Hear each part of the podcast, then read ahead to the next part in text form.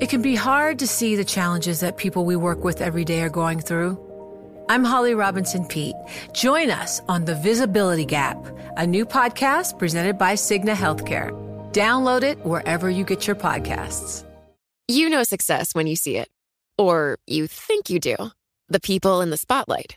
But what about those small business masterminds who succeed at making their money work harder?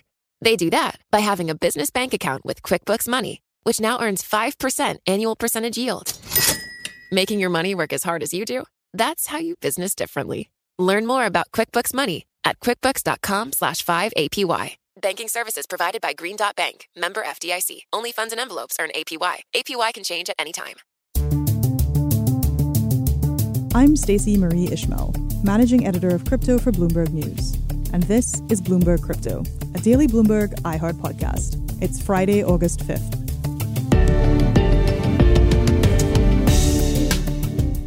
With every additional bankruptcy filing or accusation of insider trading in crypto, regulators seem to turn up the heat ever so slightly when it comes to their focus on the digital assets industry.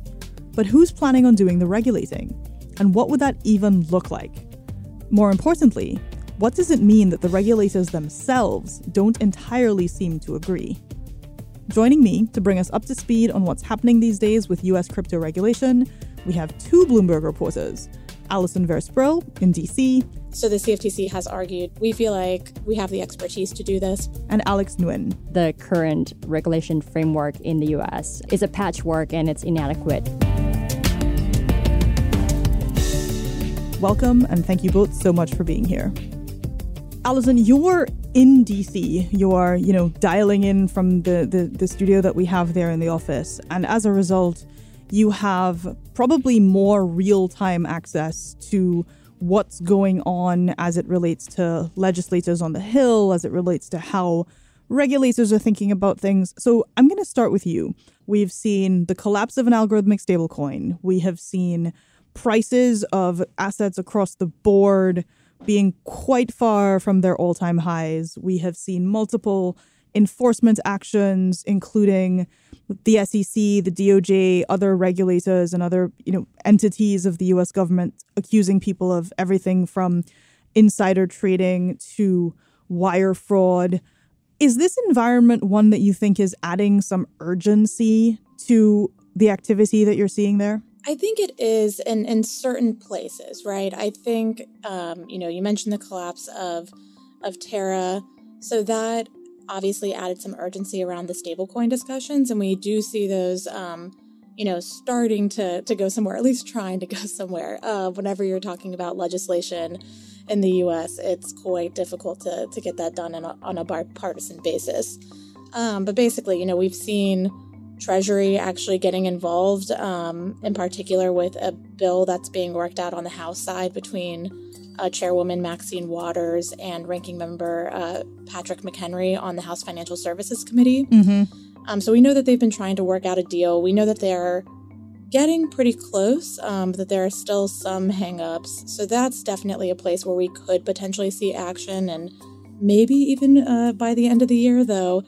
Midterms are coming up in November, and we know that Congress kind of gets a little sidetracked um, anytime that we have an election year. So we'll see what happens there. Um, I'd say another area, definitely, you know, we're seeing a lot of enforcement. Um, in particular, we've seen some actions, uh, or we saw an action over the last uh, last month on an insider trading case that the SEC brought. Uh, we also know that the SEC has an active probe into Coinbase, the largest U.S. exchange, mm-hmm. and into whether it's offering you know, unregistered securities on its platform. The SEC looking into Coinbase, it raises the question of defining what is a security, what is a commodity, who has control over what. I mean, how far away are we really from getting those answers? We can expect, I think, some of that to pick up as well. Um, and then the last thing I would say is we've definitely seen sort of a growing um, effort on Capitol Hill to, you know, give the Commodity Futures Trading Commission more authority to regulate cryptocurrency directly. So basically, right now, it, it has mostly jurisdiction over crypto derivatives, but you know, there are some folks that think uh, certain coins like Bitcoin, Ether are commodities and that they should be directly regulated by the CFTC. we've started to see some lawmakers um, supporting that effort. You know, I think it remains to be seen whether or not you could get enough uh, lawmakers on board to actually pass something in the House and Senate. But, mm-hmm. You know, another one to watch um, at the end of this year and into next year. So, just to unpack that for the folks who aren't necessarily paying attention to the minutiae of which US regulators involved in crypto, there's there's almost like factions might be too strong a word, but there are definitely different perspectives and approaches here, right? So as you've identified, on the one hand, we have the US Securities and Exchange Commission, the SEC, which typically does not get involved in anything that looks like a commodity, which for argument's sake, let's say Bitcoin and Ether are, are considered to be. But then over on the other side, you have somebody which literally has commodities in the name, um, the CFTC, which is like, hey, we're here and we're very interested in doing these things. Now, one of the things that we've talked a lot about on this podcast is that everything else in crypto that's not Bitcoin, that's not Ether, seems to be up for grabs over whether it is defined as a security or if it's dis- defined as a commodity. Is that a fair assessment of the of the fight right now? I would say that's a fair assessment and I think, you know, we definitely see the crypto industry kind of pushing for for the CFTC to be its main regulator. Um, you know, I have heard a few reasons why um, the industry will say that they feel like the CFTC is more open to working with them and that they feel like their assets truly are commodities um, and thus that regulator is is a better one for them. Whereas maybe more cynical folks would say would say that the CFTC has you know less stringent uh, investor protection standards, and you know there's some thought that they may be a, a little bit of an easier regulator than the SEC, though I will note, um, Chair Rostin Behnam of the of the CFTC has pushed back against that aggressively. Um, you know, always points to their enforcement record you know, they have brought dozens of, of enforcement cases um, over the last several years. And so he's continued to say that the CFTC is aggressive. The CFTC will continue to go after fraud and manipulation in this area. You know, there's there's definitely uh, some debate as to as to why uh, mm-hmm. the industry would be pushing for the CFTC, but it's definitely something that we're seeing right now. And Alex, you have written about exactly that that Allyson is describing this idea of the CFTC saying, "Hey, no, we're here, we're serious, we're ready for this." Can you talk a little bit more about that? The SEC has seemed to have taken a more aggressive effort when it comes to enforcement actions, but the CFTC chair have also recently uh, signaled that the, uh, the agency is also going to ramp up its um, enforcement actions as well pointing out that the current regulation framework in the US uh, is a patchwork and it's inadequate in terms of um, regulating the industry. And he has also said that they will creatively use their um, authority in this field to do so without really naming exactly what that would look like. Yes, uh, the thing that various people in crypto seem to be clamoring for is uh, the C word, which is clarity. You you hear this a lot. They're like, we just want to know what rules we have to follow as uh, um, Allyson said earlier, more cynical folks might argue they want to know what those rules are so that they can immediately hire lawyers who can help them not have those rules apply to them. But there definitely does seem to be a very strong and explicit desire for at least some boundaries, guardrails, who my regulator is, what those things are. As you know, Alex has pointed out, the CFTC is saying, "Hey, we're here. We're, we we want to be able to do this." What, in your experience, would that look like, and how might that be different from what the SEC is proposing? That's one of the arguments that they make, but I do know that the CFTC also has pointed out that if it were to get more authority and more jurisdiction, that it would need additional resources. I think an important, point to make is that the CFTC is a much smaller agency than the SEC, which some say is an argument for why the SEC maybe should take this over just because it has more resources, it has more money, it has more staff. Um, so the CFTC has argued, you know, we feel like we have the expertise to do this, but yes, we do need Congress to give us more money.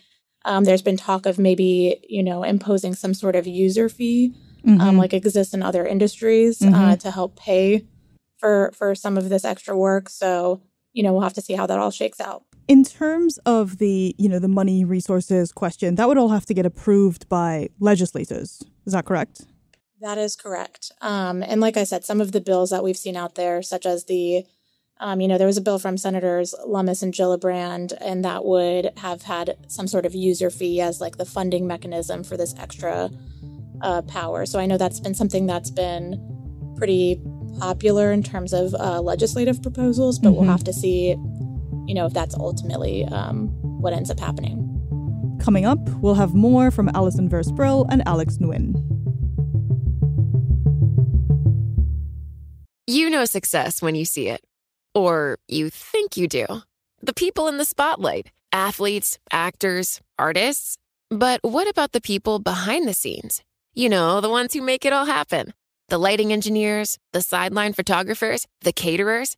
They're small business masterminds. And if there's one thing they have in common, it's making their money work harder.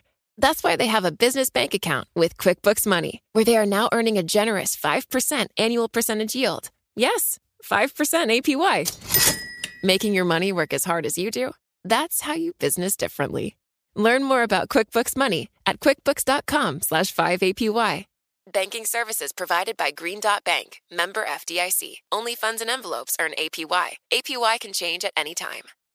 You know, it can be hard to see the challenges that people we work with every day are going through. Invisible struggles like stress and burnout, caregiving for a loved one, or being misunderstood. But insight, awareness, and empathy will help us better see the issues they're dealing with. And that can make us and our companies healthier too. I'm Holly Robinson Peete. Join us on The Visibility Gap, a new podcast presented by Cigna Healthcare. Download it wherever you get your podcasts.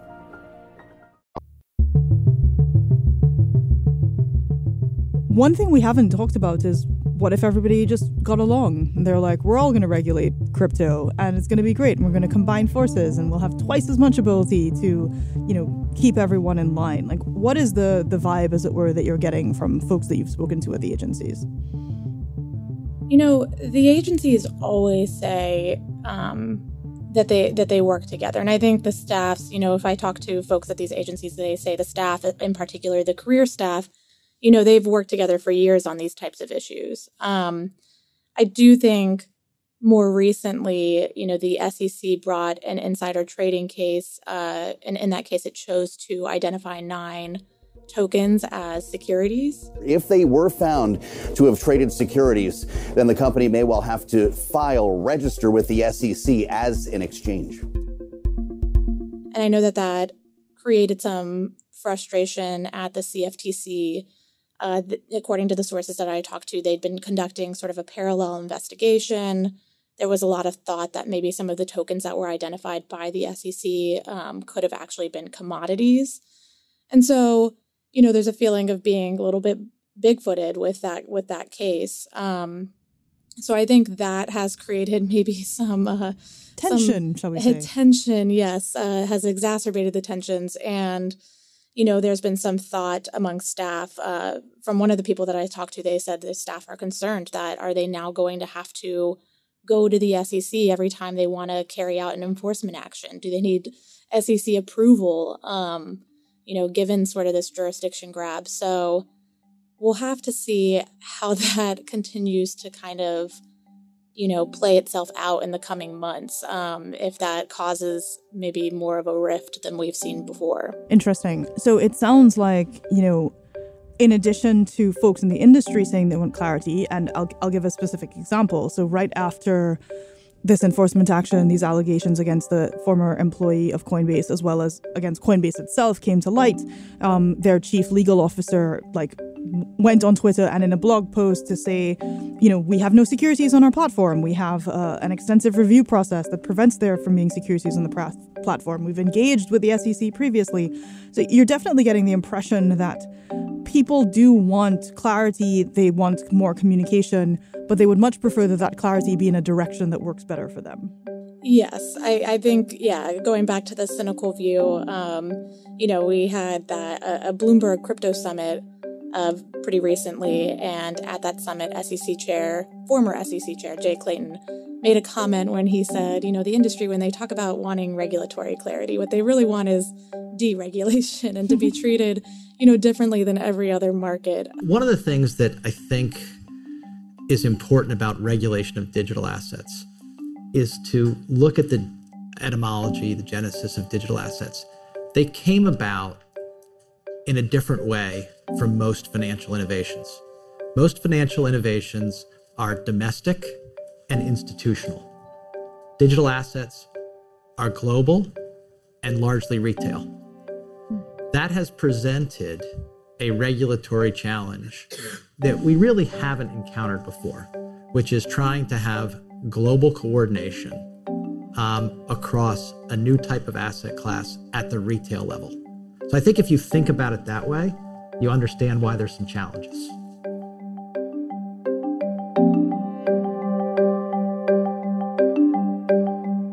So, you know, I, I, I do think though, to the industry's point, you know, we haven't really seen a ton of real regs or guidance in this area.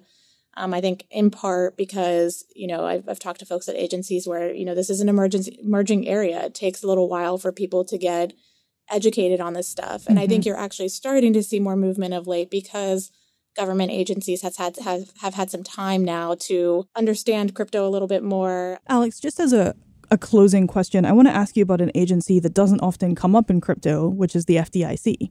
You wrote a story recently about the FDIC, the Federal Deposit Insurance Corp, which exists to help customers of banks be protected in the event that something happens to that bank, but they had to wade into a crypto situation. What was that?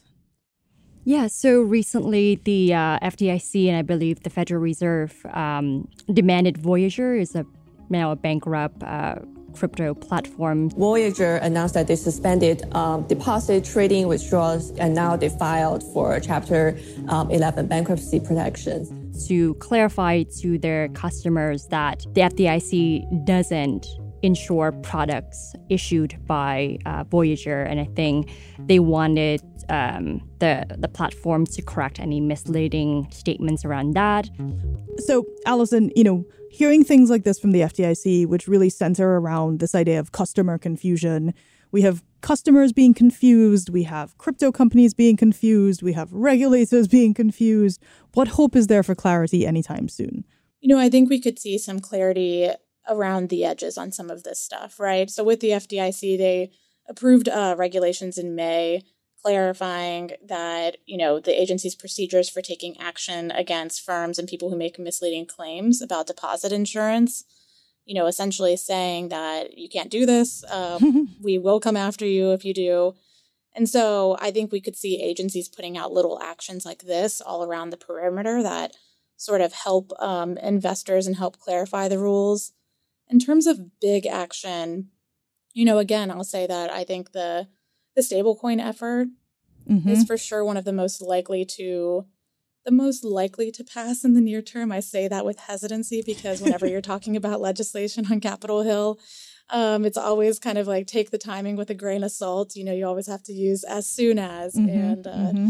because things just they they change pretty fast. Um, but we have, like I said, I mean, it seems like the big hangup with stablecoin legislation right now is over a provision regarding custodial wallets and essentially Democrats and the Treasury, which has been working with lawmakers, want a provision in there that would protect customers in cases where intermediaries uh, go insolvent. Um, and so this would separate assets that they keep in custodial wallets from the proprietary assets of these crypto firms and maybe have some protections uh, to prevent you know situations like we've seen with some of these bankruptcies and so the big hangup there is they want a federal requirement. And I was told by sources that Republicans are looking for that to be set at the state level. And so, you know, that's one of the hangups. But if it's something that they can overcome by September, which is their their next goal for considering this legislation, then, you know, I think uh, it's looking more likely that we get something by the end of the year.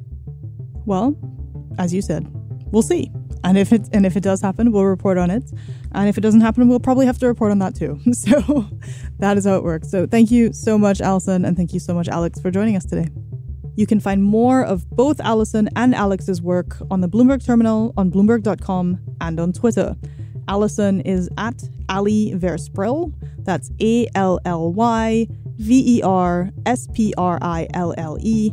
And Alex is at Alex Nguyen 2311. That's A L E X N G U Y E N 2311. On the next episode of Bloomberg Crypto, I used to argue you could divide folks into two categories people who play video games and people who don't.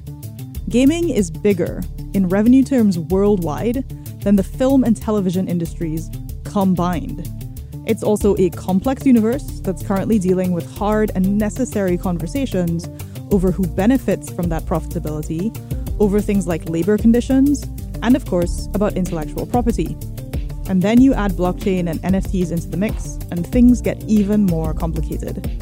In the next episode, you'll hear from Bloomberg reporter Cecilia D'Anastasio for a discussion of why and how crypto is showing up in video games.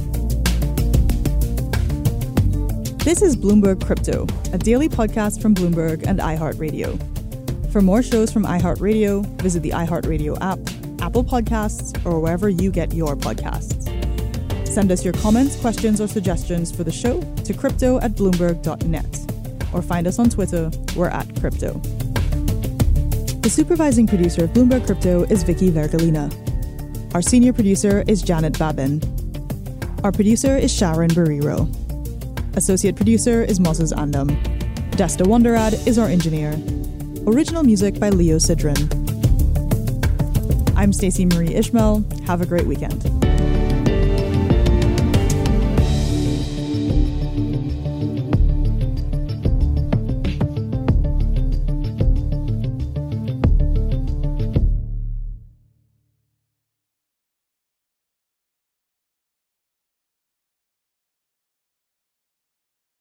The countdown has begun. From May 14th to 16th, a thousand global leaders will gather in Doha for the Qatar Economic Forum powered by Bloomberg. Join heads of state, influential ministers, and leading CEOs to make new connections, gain unique insights, and uncover valuable opportunities in one of the world's most rapidly rising regions. Request your invite for this exclusive event at QatarEconomicForum.com.